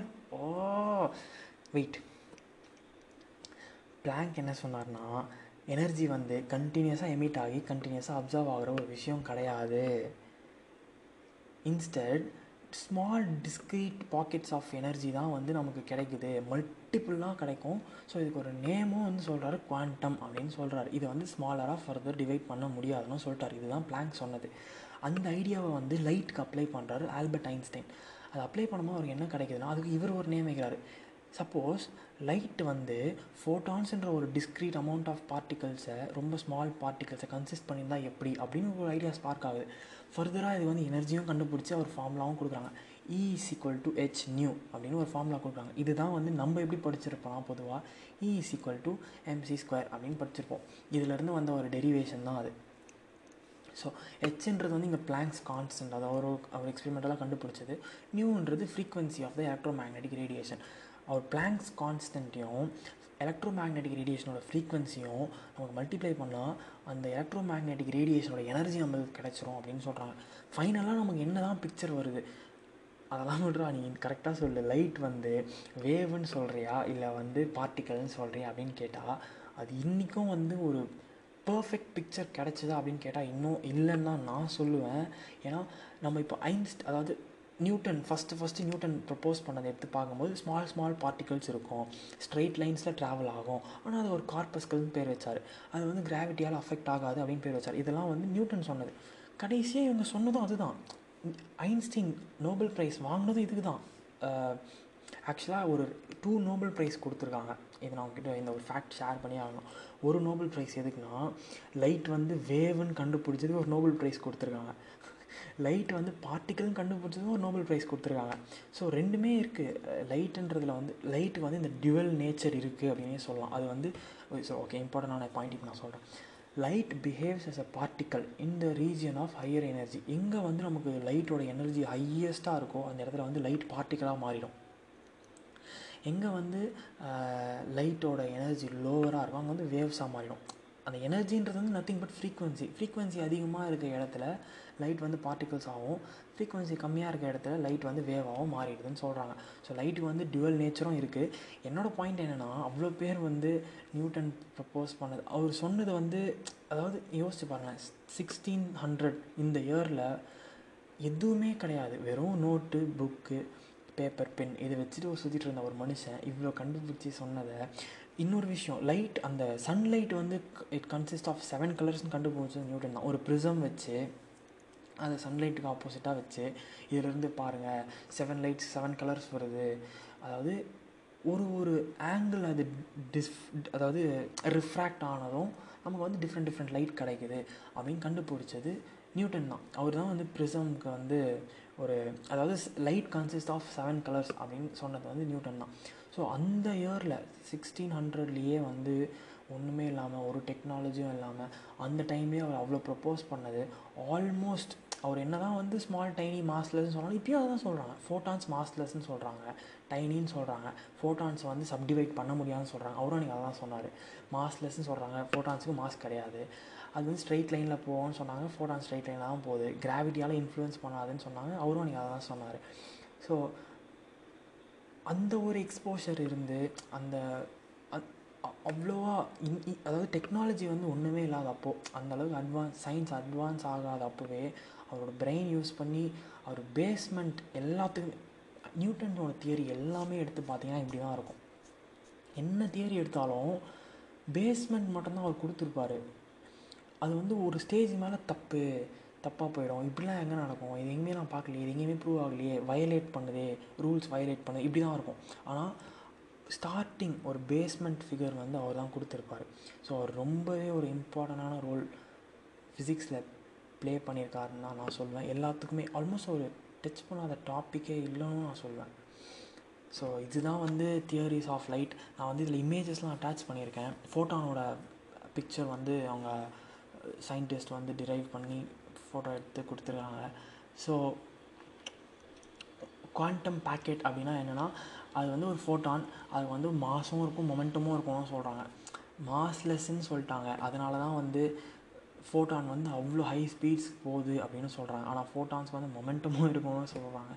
ஸோ இது வந்து ஒரு பெரிய டிபேட்னே சொல்லலாம். அதாவது குவாண்டம் வேர்ல்டுக்குள்ளே போனால் தான் நமக்கு என்னன்னு தெரியும். குவாண்டம்னா நத்திங் பட் ரொம்ப smaller size where smaller world, அதாவது ரொம்ப ஸ்மாலர் வேர்ல்டு. கிளாசிக்கல் ஃபிசிக்ஸோட லாஸ் ரூல்ஸ்லாம் அந்த இடத்துல வந்து எதுவுமே அப்ளிகபிளாக இருக்காது, எதுவுமே அங்கே அங்கே அப்ளை பண்ண முடியாது. அவ்வளோ அது ஒரு டிஃப்ரெண்ட் வேர்ல்டு, அது டிஃப்ரெண்ட் ஃபிசிக்ஸ் வேர்ல்டுனே சொல்லலாம். ஸோ இது எப்போவுமே ஒரு டிபேட் இருந்திருக்கு. ஐன்ஸ்டீனுக்கும் நீல்ஸ் போருக்கும் இது எப்போவுமே ஒரு டிபேட் போயிட்டே இருந்திருக்கு. ஸோ இதுதான் வந்து தியரி ஆஃப் லைட். ஒரு ஒரு ஒரு பேசிக் கிளியர் பிக்சர் கொடுக்கணும்னா இவ்வளோதான். இப்படி தான் வந்து ஆர்கியூமெண்ட் ஸ்டார்ட் ஆச்சு, இப்படி தான் ஃப்ளாஸ் கண்டுபிடிச்சாங்க, இப்படி தான் கரெக்ட் பண்ணாங்க. ஃபைனலாக வந்து லைட் வந்து பார்ட்டிக்கலும் கிடையாது, வேவும் கிடையாது, ரெண்டுமே கலந்த ஒரு விஷயந்தான். அது இந்த இடத்துல ஹையர் எனர்ஜியில் வந்து அது பார்ட்டிகல்ஸ் ஆகவும், லோவர் எனர்ஜி வந்து வேவ்ஸ் ஆகவும் நமக்கு கிடைக்குது அப்படின்னு ஒரு டைட்டில் கொடுத்து இந்த தியரி ஆஃப் லைட்ஸ் வந்து கம்ப்ளீட் பண்ணியிருக்காங்க. ஸோ இதுதான் வந்து நான் உங்கள்கிட்ட ஷேர் பண்ணணும்னு நினச்சேன். ஸோ நெக்ஸ்ட் எபிசோடில் வந்து நான் உங்களை சந்திக்கிறேன். Bye. Podcast 2, theories of light. So what is light, what is light made up of, இந்த மாதிரி கொஸ்டின்ஸ்லாம் 15th centuries சயின்டிஸ்ட்டை ரொம்ப பசில் பண்ணுச்சு அப்படின்னு சொல்லலாம். ஒரு சயின்டிஸ்ட்டுமே அவங்கவுங்க தியரிஸை கொடுக்க அதில் ஒரு ஃப்ளாவும் கண்டுபிடிச்சி அதை கரெக்ட் பண்ணி ஆல்மோஸ்ட் இன்ன வரைக்கும் வந்து ஒரு கிளியர் பிக்சர், இதுதான் லைட்டுன்றது டெஃபினேஷன் கொடுத்து அதை வந்து ஸ்கீமேட்டிக்காவோ இல்லை டயக்ராமேட்டிக்காவோ ரெப்ரசன்ட் பண்ணுற அளவுக்கு ஒரு கிளியரான பிக்சர் இப்போ கிடச்சிருக்குன்னு சொல்லலாம். ஆனால் ஏர்லி டேஸில் இது வந்து ரொம்பவே பசில் பண்ண ஒரு கொஸ்டின் அப்படின்னு சொல்லலாம். ஒரு குரூப் ஆஃப் சயின்டிஸ்ட் வந்து லைட்டுன்றது ஒரு ரே, அதில் வந்து நிறைய பார்ட்டிகல்ஸ் இருக்குது, நிறைய பார்ட்டிகல்ஸ் ஸ்ட்ரைட் லைனில் போகும்போது நமக்கு லைட் கிடைக்குது அப்படின்னு ஒரு குரூப் ஆஃப் சயின்டிஸ்ட் சொன்னாங்க. இன்னொரு குரூப் ஆஃப் சயின்டிஸ்ட் வந்து இல்லை லைட் வந்து பார்ட்டிகல்ஸ்லாம் கிடையாது, light is form of wave மூலயமா தான் லைட் வந்து நமக்கு வருது, லைட் ஒன்றும் ஸ்ட்ரைட் லைன்லாம் வரல, நீங்கள் அதை மேக்னிஃபை பண்ணி ஜூம் பண்ணி பார்த்தீங்கன்னா உங்களுக்கு தெரியும் லைட் வந்து வேவ்ஸ் மூலயமா தான் நமக்கு வருது அப்படின்னு இன்னொரு குரூப் ஆஃப் சயின்டிஸ்ட் சொன்னாங்க.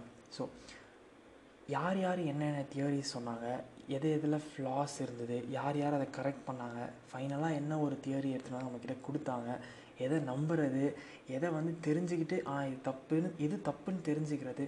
ஸோ இதை பற்றி தான் இப்போ பார்க்க போகிறோம்.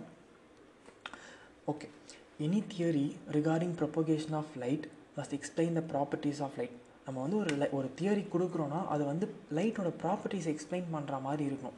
So light is a form of energy, அது எல்லாருக்குமே தெரியும், லைட்டுன்றது வந்து ஒரு எனர்ஜி தான், அது வந்து one place to another place நமக்கு ட்ராவல் ஆகுதுன்னு தெரியும். இப்போது சன்லேருந்து வர எனர்ஜி வந்து எர்த்தில் வந்து விழுது. ஸோ சன் ஒரு பிளேஸ், எர்த் ஒரு பிளேஸ். ஸோ லைட் எனர்ஜி வந்து one place to another place travel ஆகுது. So light is a form of எனர்ஜின்னு சொல்கிறாங்க. Light does not require any material medium for its propagation. இதுதான் ரொம்ப ரொம்ப இம்பார்ட்டண்ட்டான ஒரு பாயிண்ட். வேறஸ் சவுண்ட் வேவ்ஸ் எடுத்திங்கன்னா, சவுண்ட் வேவ்ஸ் வந்து ஒன் பாயிண்ட்லேருந்து இன்னொரு பாயிண்ட் ட்ராவல் பண்ணோன்னா அதுக்கு ஒரு மெட்டீரியல் மீடியம் வேணும், ஒரு சாலிடோ. இப்போ வந்து நம்ம ஒரு உடன் பாக்ஸில் காதை வச்சுட்டு இன்னொரு எண்டில் தட்டினா அது நமக்கு கேட்குதுன்னா, வைப்ரேஷன் ஆஃப் பார்ட்டிகல்ஸ் வந்து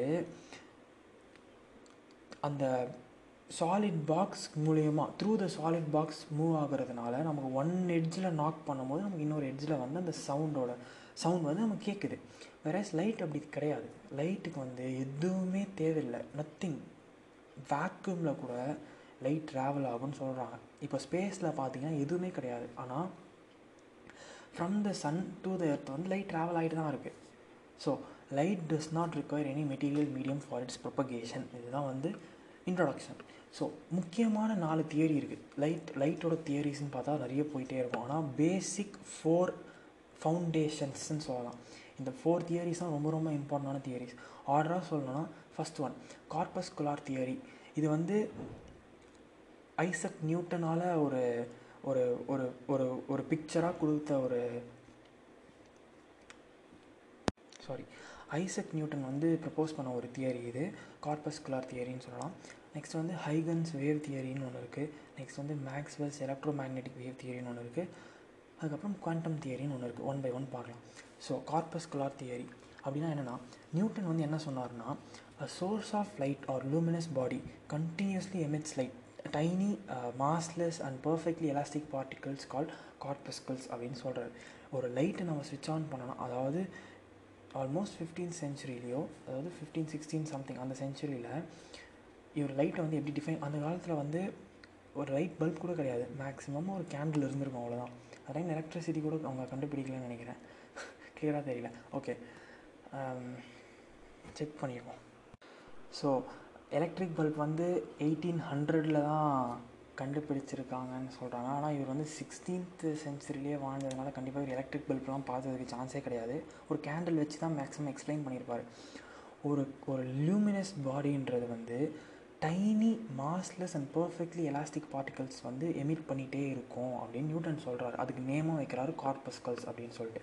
ஸோ இது வந்து ஸ்ட்ரெயிட் லைனில் தான் ட்ராவல் ஆகணும்னு சொல்லிட்டாரு, ஒரு ஹோமோஜீனியஸ் மீடியமில் தான் ட்ராவல் ஆகணும்னு சொல்லிட்டாரு, ஆனால் ஸ்பீட் ஆஃப் லைட்டில் ட்ராவல் ஆகும் அப்படின்னு சொல்லிட்டாரு. இந்த லைட் எனர்ஜி வந்து எங்கேருந்து அதுக்கு, அதாவது இந்த லைட் வந்து எனர்ஜி எங்கேருந்து கிடைக்குதுன்னா அந்த குட்டி குட்டி டைனி பார்ட்டிகல்ஸ் சொன்னோம் இல்லையா கார்பஸ்கல்ஸ்னு, அந்த கார்பஸ்கல்ஸோட கைனட்டிக் எனர்ஜி தான் வந்து லைட் எனர்ஜியாக நமக்கு வெளியே வருது, அதாவது கன்வெர்ட் ஆகுது அப்படின்னு சொல்கிறாரு. அப்புறமா ஒரு ஆக்சுவலாக ஒரு பிரின்சிப்பியான்னு ஒரு புக் எழுதியிருக்காரு, இது வந்து ஃபுல்லாக லைட் பற்றி தான் இருக்கும். ஸோ லைட் பற்றி ஆல்மோஸ்ட் அவர் ஒரு ஒரு கிரேஸியான இன்சிடெண்ட்டும், அதாவது எக்ஸ்பெரிமெண்ட் பண்ணுறேன்னு சொல்லிட்டு ஒரு விஷயம் பண்ணியிருக்காரு.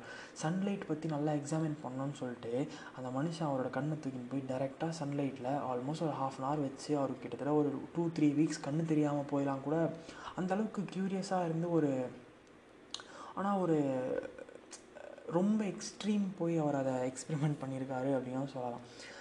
தயவு செஞ்சு சன்லைட்லாம் யாராலும் கண்ணால் பார்க்காதீங்க, ரொம்ப ரொம்ப டேஞ்சர். ஓகே, நெக்ஸ்ட்டு ஒரு லைன் என்ன சொல்கிறாருன்னா, நமக்கு வந்து பார்வை, கண் பார்வை வந்து எதனால் வருது அப்படின்னா, அந்த கார்பஸ்கல்ஸுன்ற ஒரு சின்ன சின்ன டைனி பார்ட்டிகல்ஸ் வந்து நம்மளோட ரெட்டினா, நம்ம கண்ணில் இருக்க ரெட்டினாவில் வந்து விழும்போது தான் நமக்கு வந்து பார்வையே கிடைக்குது. நம்ம கண் மூடும்போது அந்த கார்பஸ்கல்ஸ் வந்து நம்மளோட ஐலிட்ஸ், அதாவது அதான் கண் வந்து க்ளோஸ் பண்ணதுக்கப்புறம் அந்த கார்பஸ்கல்ஸ் வந்து நம்ம ரெட்டினா மேலே விழமாட்டேருந்து ஸ்டாப் ஆகிடுது. ஸோ நமக்கு வந்து பார்வை தெரிய மாட்டேங்குது. கண்ணை க்ளோஸ் பண்ணதும் கண் திறந்ததும் அந்த கார்பஸ்கல்ஸ் வந்து நம்ம ரெட்டினா மேலே விழுந்ததுனால நமக்கு பார்வை கிடைக்குது அப்படின்னு சொல்கிறாரு.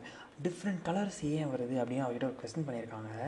ஏன் வந்து வித்தியாசமாக கலர் தெரியுது, ரெட் ஏன் தெரியுது, ப்ளூ ஏன் தெரியுதுன்னு கேட்டதுக்கு வந்து அவர் என்ன சொன்னார்னா, அந்த கார்பஸ்கல்ஸ்ன்ற பார்ட்டிகல்ஸ் வந்து டிஃப்ரெண்ட் சைஸில் இருக்கும், ஒன்று பெருசாக இருக்கும், ஒன்று குட்டியாக இருக்கும், ஒன்று மீடியமாக, அது மாதிரி டிஃப்ரெண்ட் சைஸில் இருக்கும். ஸோ அது எந்த சைஸில் இருக்கோ அதை பொறுத்து உங்களுக்கு கலர்ஸ் தெரியும் அப்படின்னு ஒரு பாயிண்ட் சொல்லியிருக்காரு. அதுக்கப்புறம் இன்னொரு இம்பார்ட்டன்ட் பாயிண்ட்டும் அவர் சொல்கிறாரு, அதுங்க ரொம்ப செம்ம ஸ்பீடாக ட்ராவல் ஆகிறதுனால on account of high speed அதுங்க வந்து கிராவிட்டியால் அஃபெக்ட் ஆகாது. அதாவது கிராவிட்டி எவ்வளோ ஸ்ட்ராங்காக இருந்தாலும் அது வந்து ஸ்ட்ரெயிட் லைனில் போயிடும், கிராவிட்டி வந்து அதை இன்ஃப்ளூயன்ஸ் பண்ணாது, அவ்வளோ ஃபாஸ்ட்டாக இந்த கார்பஸ்கல்ஸ் ட்ராவல் ஆகும் அப்படின்னு சொல்லிட்டார். ஆனால் இதெல்லாம் கூட ஓரளவு நம்புற மாதிரி இருந்தாலும் இங்கே அவர் சொன்ன ஒரு ஸ்டேட்மெண்ட் தான் டைம் போக போக தப்புன்னு ப்ரூவ் பண்ணாங்க. என்ன ஸ்டேட்மெண்ட் அப்படின்னு பார்த்தீங்கன்னா, இந்த corpuscles approach a surface between 2 media, அதாவது ஒரு வாட்டரோ இல்லை ஒரு கிளாஸோ இதில் வந்து நம்ம லைட்டை வந்து இன்சிடென்ட் பண்ணுறோன்னா, லைட்டை வந்து அந்த சர்ஃபேஸ் மேலே அடிக்கிறோன்னா, ஒன்று அந்த லைட் வந்து அந்த சர்ஃபேஸை அட்ராக்ட் பண்ணி அந்த வாட்டருக்குள்ளே ட்ராவல் ஆகி போகும், இல்லைனா அது ரிப்பல் பண்ணி அந்த அங்கேயே ரிஃப்ளெக்ட் ஆகி மேலே போயிடும்னு சொல்கிறாரு. அதாவது அப்போ கண்டுபிடிச்சாங்க இது எப்படின்னா, ரிஃப்ளெக்ஷன் வந்து எதனால் அப்படின்னா, அந்த சர்ஃபேஸ் மேலே இருக்க பார்ட்டிகல்ஸ் வந்து இந்த கார்பஸ்கல்ஸை ரிப்பல் பண்ணும், அதனால் வந்து இந்த லைட் வேவ்ஸ் வந்து ரிஃப்ளெக்ட் ஆகி போயிடுது அப்படின்னு சொல்கிறார். ரிஃப்ராக்ஷன்னா அந்த சர்ஃபேஸ் வந்து இந்த லைட் வேவ்ஸை அட்ராக்ட் பண்ணுறதுனால லைட் வேவ்ஸ் வந்து ரிஃப்ராக்ட் ஆகுது அப்படின்னு சொல்கிறாரு. ரிஃப்ராக்ட்னா ஒரு ஆங்கிளில் இன்சிடெண்ட் ஆகும் அந்த அதாவது அந்த லைட் வந்து அந்த சர்ஃபேஸ் மேலே ஒரு ஆங்கிளில் இன்சிடெண்ட் ஆகும், பட் அந்த சர்ஃபேஸ்க்கு அடியில் பெனட்ரேட் பண்ணும்போது ஒரு ஆங்கிள் குறைஞ்சி, கொஞ்சம் ஆங்கிள் குறைஞ்சி டுவர்ட்ஸ் த நார்மல் பெண்ட் ஆகி, அதாவது நான் வந்து இன்டு த சர்ஃபேஸ், அதாவது ரேரர் டு டென்சர் மீடியம் போகிறத பற்றி நான் பேசுகிறேன். ஏர்லேருந்து ஒரு ஒரு வாட்டருக்குள்ளே போகிறதுன்னு சொல்லலாம். அந்த டைமில் வந்து டுவர்ட்ஸ் நார்மல் அந்த லைட்டாக பெண்ட் ஆகி திருப்பி வெளியே வரும். ஸோ இது வந்து டியூ டு அட்ராக்ஷன் அப்படின்னு சொல்லிட்டாரு. ஆனால் இந்த தியரி என்ன சொல்லுச்சுன்னா, இந்த வெலாசிட்டி ஆஃப் த லைட் இந்த டென்சர் மீடியம், அதாவது ஒரு லைட் வந்து ஏரில் ட்ராவல் ஆகிறத விட வாட்டரில் ட்ராவல் ஆகும்போது தான் வெலாசிட்டி அதிகமாக இருக்கும், அந்த வெலாசிட்டி அதிகமாக இருக்கிறதுனால தான் அந்த லைட் பெண்ட் ஆகுது அப்படின்னு நியூட்டன் சொன்னார். இதுதான் வந்து போக போக தப்புன்னு ப்ரூவ் பண்ணாங்க. யார் அதை தப்புன்னு ப்ரூவ் பண்ணதுன்னா, ஃபோகால்ட் அண்ட் மைக்கல்சன் அப்படின்னு 2 சயின்டிஸ்ட் வந்து velocity of light is in a denser medium is lesser than the velocity of light in the rarer medium. நான் என்னோடய பிளாக் ஸ்பாட்டோட லிங்க் இதில் அட்டாச் பண்ணுறேன், அதோட இமேஜஸும் நான் கொடுத்துருக்கேன். ரிஃப்ளெக்ஷன்னா என்னென்னு அதில் இமேஜஸ் கொடுத்துருக்கேன், அதை நீங்கள் பார்த்து கிளியர் பண்ணிக்கலாம். ஃபர்தராக வந்து இந்த கார்பஸ்கல் தியரி வந்து இன்டர்ஃபியரன்ஸ், டிஃப்ராக்ஷன் அண்ட் போலரைசேஷன் இதெல்லாம் வந்து ரொம்ப இம்பார்ட்டண்ட்டான ஒரு லைட்னால் இதெல்லாம் வந்து அது இந்த ப்ராப்பர்ட்டிஸ்லாம் வந்து அது எக்ஸிபிட் பண்ணணும், அதெல்லாம் எக்ஸிபிட் பண்ணால் அது ப்ராப்பரான லைட் அப்படின்னு நம்ம சொல்லலாம். ஸோ இந்த இவரோட தியரி வழி வச்சு பார்த்தா இந்த ப்ராப்பர்ட்டிஸ்லாம் அதை எக்ஸிபிட் பண்ணுற மாதிரியே தெரியல. ஸோ இந்த தியரி ஃபெயில் ஆகிடுச்சின்னு சொல்ல முடியாது. இதிலேருந்து கொஞ்சம் தேவையானதெல்லாம் எடுத்துக்கிட்டு இது டெவலப் பண்ண தான் ஸ்டார்ட் பண்ணாங்க. இது டெவலப் பண்ணது எப்படின்னு சொன்னோன்னா, நெக்ஸ்ட் ஹைகன்ஸ்ன்ற ஒருத்தர் வராரு. இவர் என்ன சொல்கிறாருன்னா, நியூட்டன் சொன்ன மாதிரி லைட் ஒன்று பார்ட்டிகல்ஸ், அந்த மாதிரி கார்பஸ்கிள்ஸ், வெயிட்லெஸ், டைனி அப்படிலாம் கிடையாது. லைட் இஸ் அ வேவ் அப்படின்னு டைரெக்டாக சொல்லிடுறாரு. லைட் இஸ் ப்ரொபகேட்டட் இந்த wave forms through continuous medium. கண்டினியூஸாக மீடியம் இருக்குது, எல்லா இடத்துலையும் மீடியம் இருக்குது, அது மூலயமா லைட் வேவ் ஃபார்ம்ஸில் ட்ராவல் ஆகுது இப்படின்னு சொல்கிறாரு. இவர் இன்னும் ஒரு ஸ்டெப் மேலே என்ன போய் சொல்கிறாருன்னா, இந்த ஸ்பேஸ் ஃபுல்லாகவே கண்ணுக்கே தெரியாத எலாஸ்டிக்கான ஒரு மீடியம் இருக்குது. எல்லா இடத்துலையும் இந்த யூனிவர்ஸ் ஃபுல்லாகவே இந்த ஒரு மீடியம் இருக்குது, இன்விசிபிள் எலாஸ்டிக் மீடியம்னு சொல்லிட்டு ஒரு நேமும் வைக்கார். ஈத்தர் அப்படின்னு ஒரு நேம் வைக்கிறாரு. இதுதான் ஃபுல் அண்ட் ஃபுல் ஸ்ப்ரெட் ஆகிருக்கு, இதனால தான் லைட் எல்லா இடத்துக்கும் ட்ராவல் ஆகுது இப்படின்னு ஹைகன்ஸ் சொல்கிறார். இந்த பாயிண்ட்டை நம்ம எடுத்துக்கலனாலும், ஆனால் அவர் சொல்கிறத நிறைய சயின்டிஃபிக்காக, அதாவது எக்ஸ்பெரிமெண்டலாக ப்ரூவ் ஆகிற திங்ஸ் நிறைய இருக்குது, நம்ம அதை மட்டும் எடுத்துப்போம். அவர் என்ன சொல்கிறாருன்னா, waves travel in the form of longitudinal waves. அதாவது வேவ்ஸ்லேயே 2 டைப்ஸ் இருக்குதுன்னு நான் சொன்னேன் இல்லையா, transverse waves and longitudinal waves. So light longitudinal waves travel ஆகுதுன்னு ஃபஸ்ட்டு இவர் சொல்லிட்டார். லாங்கிடியூடினல் வேவ்ஸ்னால் அதுக்கும் நாங்கள் பிக்சர் அட்டாச் பண்ணியிருக்கேன். அது கம்ப்ரெஷன் அண்ட் ரேர்ஃபேக்ஷன்ற ஒரு 2 ப்ராசஸ் மூலயமா அது கண்டினியூஸாக நடக்கிறதுனால அது one place to another place போயிட்டே இருக்கும். ஆனால் இது ரெக்டிலீனியர் ப்ரொபகேஷன் ஆஃப் லைட், இந்த ஒரு ப்ராப்பர்ட்டியை இந்த தியரி எக்ஸ்பிளைன் பண்ணலை. ரெக்டிலீனியர் ப்ராப்பகேஷன் ஆஃப் லைட்னா என்னென்னா, லைட் ஸ்ட்ரெயிட் லைனில் ட்ராவல் ஆகுதா இல்லையான்னு கண்டுபிடிக்கிறதுக்கான ஒரு சின்ன தியரி. ஸோ இவர் சொன்னபடி பார்த்தா இந்த ப்ராப்பர்ட்டி அதை எக்ஸிபிட் பண்ணுற மாதிரி தெரியல. ஸோ இன்னொரு 2 பேர், அதாவது ஃப்ரெஸ்னல்ன்ற ஒரு சயின்டிஸ்ட்டும் யங் அப்படின்ற ஒரு சயின்டிஸ்ட்டும் அவர் சொன்னதான் ஆல்மோஸ்ட் ஓகே, பட் அவர் சொன்ன அந்த லாங்கிடியூடினல் வேவ்ன்றதை மட்டும் நம்ம எடுத்து ட்ரான்ஸ்வர்ஸ் வேவ்னு நம்ம கன்சிடர் பண்ணி பார்ப்போம் அப்படின்னு சொல்கிறாங்க. அதாவது வேவ் ஒரு ஒரு ஒரு ஒரு ஒரு ஒரு பாண்டில் ஒரு ஸ்டோன் போட்டால் வேவ்ஸ் எந்த ஃபார்மில் போகுது அந்த மாதிரி லைட் ட்ராவல் ஆகுதுன்னு அசியூம் பண்ணி பார்ப்போம்னு சொல்லிட்டு சில எக்ஸ்பெரிமெண்ட்ஸ்லாம் பண்ணும்போது அது கரெக்டாக ப்ரூவ் ஆகுது. ஸோ அப்போதுலேருந்து தான் ஃபிக்ஸ் பண்ணுறாங்க லைட் ட்ரான்ஸ்வர்ஸ் வேவ் அப்படின்னு ஃபிக்ஸ் பண்ணுறாங்க. ஃபர்தராக இந்த மாதிரி ட்ரான்ஸ்வர்ஸ் வேவ்னு லைட்டை அசியூம் பண்ணதுக்கு அப்புறமா இந்த இன்டர்ஃபேரன்ஸ், டிஃப்ராக்ஷன் அண்ட் போலரைசேஷன் என்ற ப்ராசஸ், அதாவது ப்ராப்பர்ட்டிஸ்லாம் லைட் எக்ஸிபிட் பண்ணுற மாதிரி தெரியுது. இன்டர்ஃபியரன்ஸ்னால் ஒன்றும் இல்லை, ஒரு 2 சோர்ஸ்லேருந்து பக்கத்தில் 2 சோர்ஸ்லேருந்து லைட் எமிட் பண்ணும்போது ஒன்று மேலே ஒன் லைட் வேவ் மேலே இன்னொரு லைட் வேவ் ஓவர்லேப் ஆகி இன்டர்ஃபியர் ஆகிறது தான். ஒன்று கன்ஸ்ட்ரக்டிவாக இன்டர்ஃபியர் ஆகும். அட் டைம் 2மே பீக் ஆச்சுன்னா அது ரொம்ப பெரிய பீக்காக வரும்.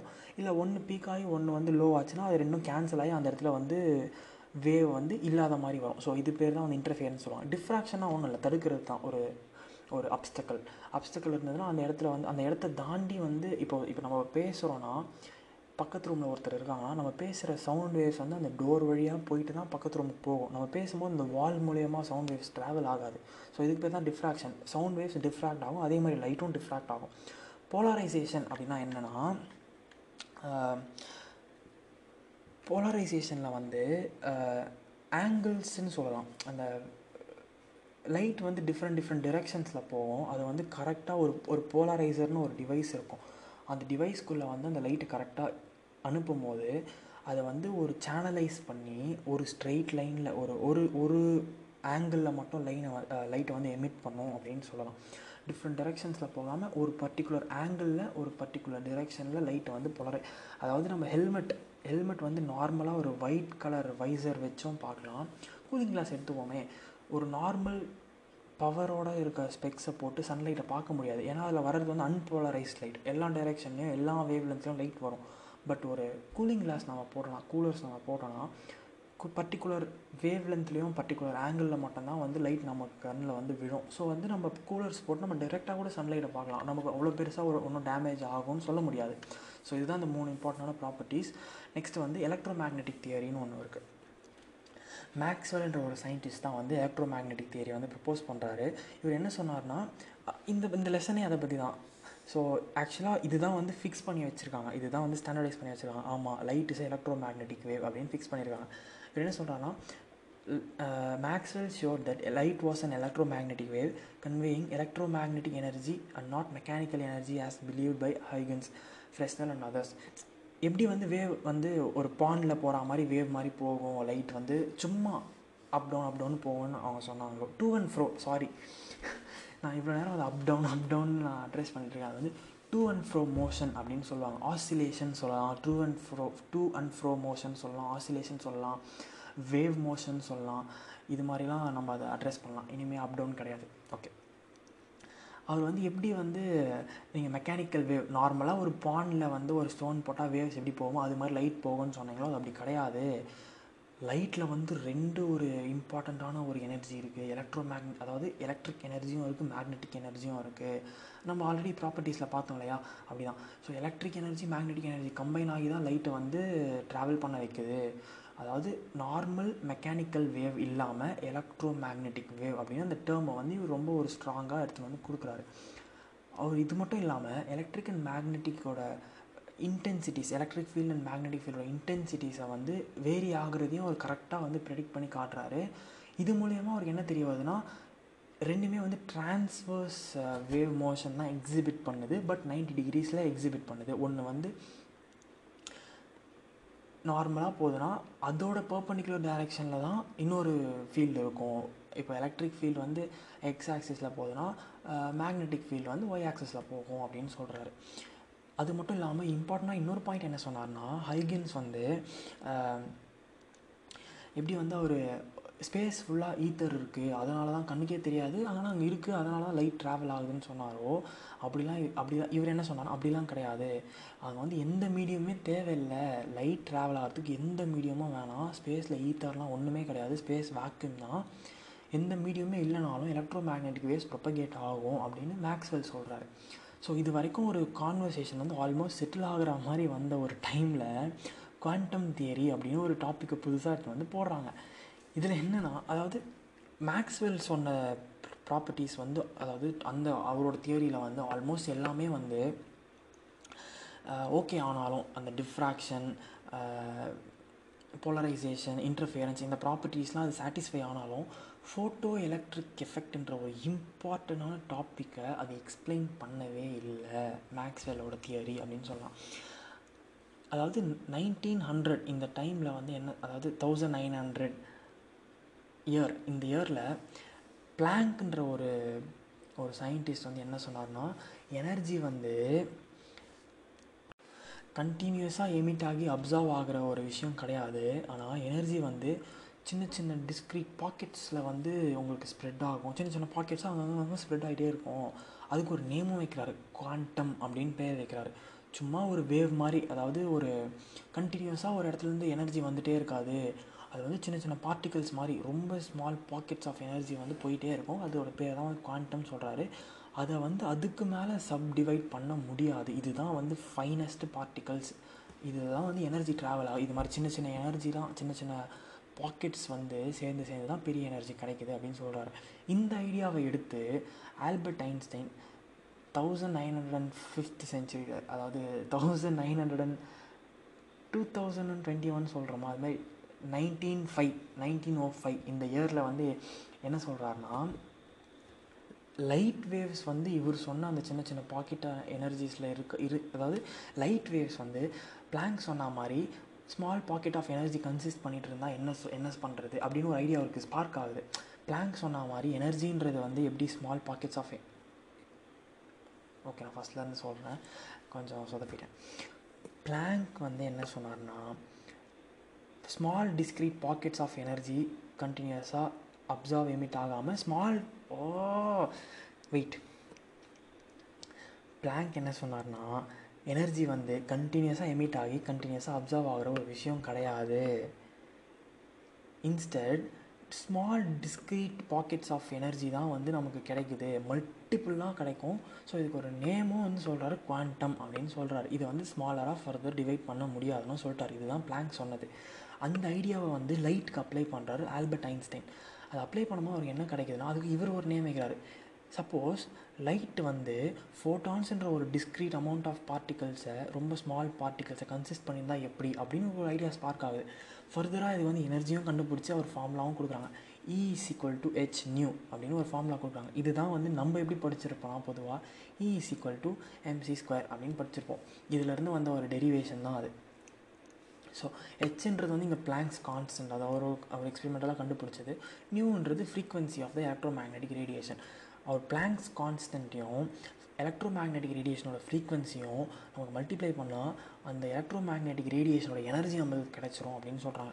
ஃபைனலாக நமக்கு என்ன தான் பிக்சர் வருது அதெல்லாம் விட்றா, நீ கரெக்டாக சொல்லு, லைட் வந்து வேவுன்னு சொல்கிறியா இல்லை வந்து பார்ட்டிக்கல்னு சொல்கிறியா அப்படின்னு கேட்டால் அது இன்றைக்கும் வந்து ஒரு பர்ஃபெக்ட் பிக்சர் கிடச்சிதா அப்படின்னு கேட்டால் இன்னும் இல்லைன்னா நான் சொல்லுவேன்.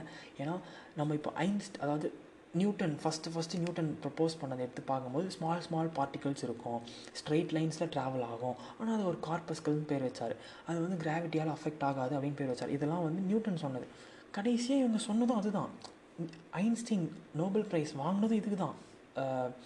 ஆக்சுவலாக ஒரு 2 நோபல் ப்ரைஸ் கொடுத்துருக்காங்க. இது நான் உங்ககிட்ட இந்த ஒரு ஃபேக்ட் ஷேர் பண்ணி ஆகணும்.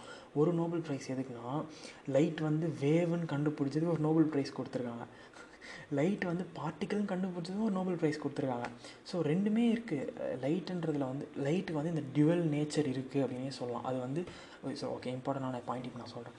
Light behaves as a particle in the region of higher energy. எங்கே வந்து நமக்கு லைட்டோட எனர்ஜி ஹையஸ்ட்டாக இருக்கோ அந்த இடத்துல வந்து லைட் பார்ட்டிக்கலாக மாறிடும். எங்கே வந்து லைட்டோட எனர்ஜி லோவராக இருக்கும் அங்கே வந்து வேவ்ஸாக மாறிடும். அந்த எனர்ஜின்றது வந்து நத்திங் பட் ஃப்ரீக்வன்சி அதிகமாக இருக்கிற இடத்துல லைட் வந்து பார்ட்டிகல்ஸ் ஆகும், ஃப்ரீக்வன்சி கம்மியாக இருக்கிற இடத்துல லைட் வந்து வேவாகவும் மாறிடுதுன்னு சொல்கிறாங்க. ஸோ லைட்டு வந்து டியூவல் நேச்சரும் இருக்குது. என்னோடய பாயிண்ட் என்னென்னா, அவ்வளோ பேர் வந்து நியூட்டன் ப்ரப்போஸ் பண்ணது அவர் சொன்னது வந்து, அதாவது யோசிச்சு பாருங்கள், 1600 இந்த இயரில் எதுவுமே கிடையாது, வெறும் நோட்டு புக்கு பேப்பர் பென் இதை வச்சுட்டு ஒரு சுற்றிட்டு இருந்த ஒரு மனுஷன் இவ்வளோ கண்டுபிடிச்சி சொன்னதை. இன்னொரு விஷயம், லைட் அந்த சன்லைட் வந்து இட் கன்சிஸ்ட் ஆஃப் 7 கலர்ஸ்னு கண்டுபிடிச்சது நியூட்டன் தான். ஒரு ப்ரிசம் வச்சு அதை சன்லைட்டுக்கு ஆப்போசிட்டாக வச்சு இதிலிருந்து பாருங்கள் 7 லைட்ஸ் 7 கலர்ஸ் வருது. அதாவது ஒரு ஆங்கிள் அது அதாவது ரிஃப்ராக்ட் ஆனதும் நமக்கு வந்து டிஃப்ரெண்ட் லைட் கிடைக்குது அப்படின்னு கண்டுபிடிச்சது நியூட்டன் தான். அவர் தான் வந்து ப்ரிசம்க்கு வந்து ஒரு அதாவது லைட் கன்சிஸ்ட் ஆஃப் 7 கலர்ஸ் அப்படின்னு சொன்னது வந்து நியூட்டன் தான். ஸோ அந்த இயரில் 1600 வந்து ஒன்றுமே இல்லாமல் ஒரு டெக்னாலஜியும் இல்லாமல் அந்த டைம்லேயே அவர் அவ்வளோ ப்ரப்போஸ் பண்ணது. ஆல்மோஸ்ட் அவர் என்ன தான் வந்து ஸ்மால் டைனி மாஸ்லெஸ்ன்னு சொன்னாலும் இப்போயும் அதை தான் சொல்கிறாங்க. ஃபோட்டான்ஸ் மாஸ்லெஸ்ன்னு சொல்கிறாங்க, டைனின்னு சொல்கிறாங்க, ஃபோட்டான்ஸ் வந்து சப்டிவைட் பண்ண முடியாதுன்னு சொல்கிறாங்க. அவரும் நீங்கள் அதை தான் சொன்னார். மாஸ்லெஸ்ன்னு சொல்கிறாங்க, ஃபோட்டான்ஸுக்கு மாஸ் கிடையாது. அது வந்து ஸ்ட்ரெயிட் லைனில் போவோம்னு சொன்னாங்க, ஃபோட்டான் ஸ்ட்ரெயிட் லைனில் தான் போகுது. கிராவிட்டியால் இன்ஃப்ளூயன்ஸ் பண்ணாதுன்னு சொன்னாங்க, அவரும் நீங்கள் அதை தான் சொன்னார். ஸோ அந்த ஒரு எக்ஸ்போஷர் இருந்து அந்த அவ்வளோவா அதாவது டெக்னாலஜி வந்து ஒன்றுமே இல்லாத அப்போ அந்தளவுக்கு சயின்ஸ் அட்வான்ஸ் ஆகாத அப்போவே அவரோட பிரெயின் யூஸ் பண்ணி அவர் பேஸ்மெண்ட் எல்லாத்துக்குமே நியூட்டனோட தியரி எல்லாமே எடுத்து பார்த்தீங்கன்னா இப்படி தான் இருக்கும். என்ன தியரி எடுத்தாலும் பேஸ்மெண்ட் மட்டும்தான் அவர் கொடுத்துருப்பாரு. அது வந்து ஒரு ஸ்டேஜ் மேலே தப்பாக போயிடும். இப்படிலாம் எங்கே நடக்கும், இது எங்கேயுமே நான் பார்க்கலையே, இது எங்கேயுமே ப்ரூவ் ஆகலையே, ரூல்ஸ் வயலேட் பண்ணுது இப்படி தான் இருக்கும்.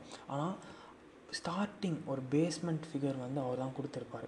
ஸோ அவர் ரொம்பவே ஒரு இம்பார்ட்டண்டான ரோல் ஃபிசிக்ஸில் ப்ளே பண்ணியிருக்காருன்னு தான் நான் சொல்வேன். எல்லாத்துக்குமே ஆல்மோஸ்ட் ஒரு டச் பண்ணாத டாப்பிக்கே இல்லைன்னு நான் சொல்வேன். ஸோ இதுதான் வந்து தியரிஸ் ஆஃப் லைட். நான் வந்து இதில் இமேஜஸ்லாம் அட்டாச் பண்ணியிருக்கேன். ஃபோட்டானோட பிக்சர் வந்து அவங்க சயின்டிஸ்ட் வந்து டிரைவ் பண்ணி ஃபோட்டோ எடுத்து கொடுத்துருக்காங்க. ஸோ குவாண்டம் பேக்கெட் அப்படின்னா என்னென்னா, அது வந்து ஒரு ஃபோட்டான், அது வந்து மாஸும் இருக்கும் மொமெண்டமும் இருக்கும்னு சொல்கிறாங்க. மாஸ்லெஸ்ன்னு சொல்லிட்டாங்க, அதனால தான் வந்து ஃபோட்டான் வந்து அவ்வளோ ஹை ஸ்பீட்ஸ் போகுது அப்படின்னு சொல்கிறாங்க. ஆனால் ஃபோட்டான்ஸ் வந்து மொமெண்டமும் இருக்கும்னு சொல்கிறாங்க. ஸோ இது வந்து ஒரு பெரிய டிபேட்னே சொல்லலாம். அதாவது குவாண்டம் வேர்ல்டுக்குள்ளே போனால் தான் நமக்கு என்னென்னு தெரியும். குவாண்டம்னால் நத்திங் பட் ரொம்ப smaller size where smaller world, அதாவது ரொம்ப ஸ்மாலர் வேர்ல்டு. கிளாசிக்கல் ஃபிசிக்ஸோட லாஸ் ரூல்ஸ்லாம் அந்த இடத்துல வந்து எதுவுமே அப்ளிகபிளாக இருக்காது, எதுவுமே அவங்க அங்கே அப்ளை பண்ண முடியாது. அவ்வளோ அது ஒரு டிஃப்ரெண்ட் வேர்ல்டு, அது டிஃப்ரெண்ட் ஃபிசிக்ஸ் வேர்ல்டுனே சொல்லலாம். ஸோ இது எப்போவுமே ஒரு டிபேட் இருந்திருக்கு. ஐன்ஸ்டீனுக்கும் நீல்ஸ் போருக்கும் இது எப்போவுமே ஒரு டிபேட் போயிட்டே இருந்திருக்கு. ஸோ இதுதான் வந்து தியரி ஆஃப் லைட். ஒரு ஒரு பேசிக் கிளியர் பிக்சர் கொடுக்கணும்னா இவ்வளோதான். இப்படி தான் வந்து ஆர்கியூமெண்ட் ஸ்டார்ட் ஆச்சு, இப்படி தான் ஃப்ளாஸ் கண்டுபிடிச்சாங்க, இப்படி தான் கரெக்ட் பண்ணாங்க. ஃபைனலாக வந்து லைட் வந்து பார்ட்டிக்கலும் கிடையாது, வேவும் கிடையாது, ரெண்டுமே கலந்த ஒரு விஷயந்தான். அது இந்த இடத்துல ஹையர் எனர்ஜியில் வந்து அது பார்ட்டிகல்ஸ் ஆகவும், லோவர் எனர்ஜி வந்து வேவ்ஸ் ஆகவும் நமக்கு கிடைக்குது அப்படின்னு ஒரு டைட்டில் கொடுத்து இந்த தியரி ஆஃப் லைட்ஸ் வந்து கம்ப்ளீட் பண்ணியிருக்காங்க. ஸோ இதுதான் வந்து நான் உங்களே ஷேர் பண்ணணும்னு நினச்சேன். ஸோ நெக்ஸ்ட் எபிசோடில் வந்து நான் உங்களை சந்திக்கிறேன். பாய்.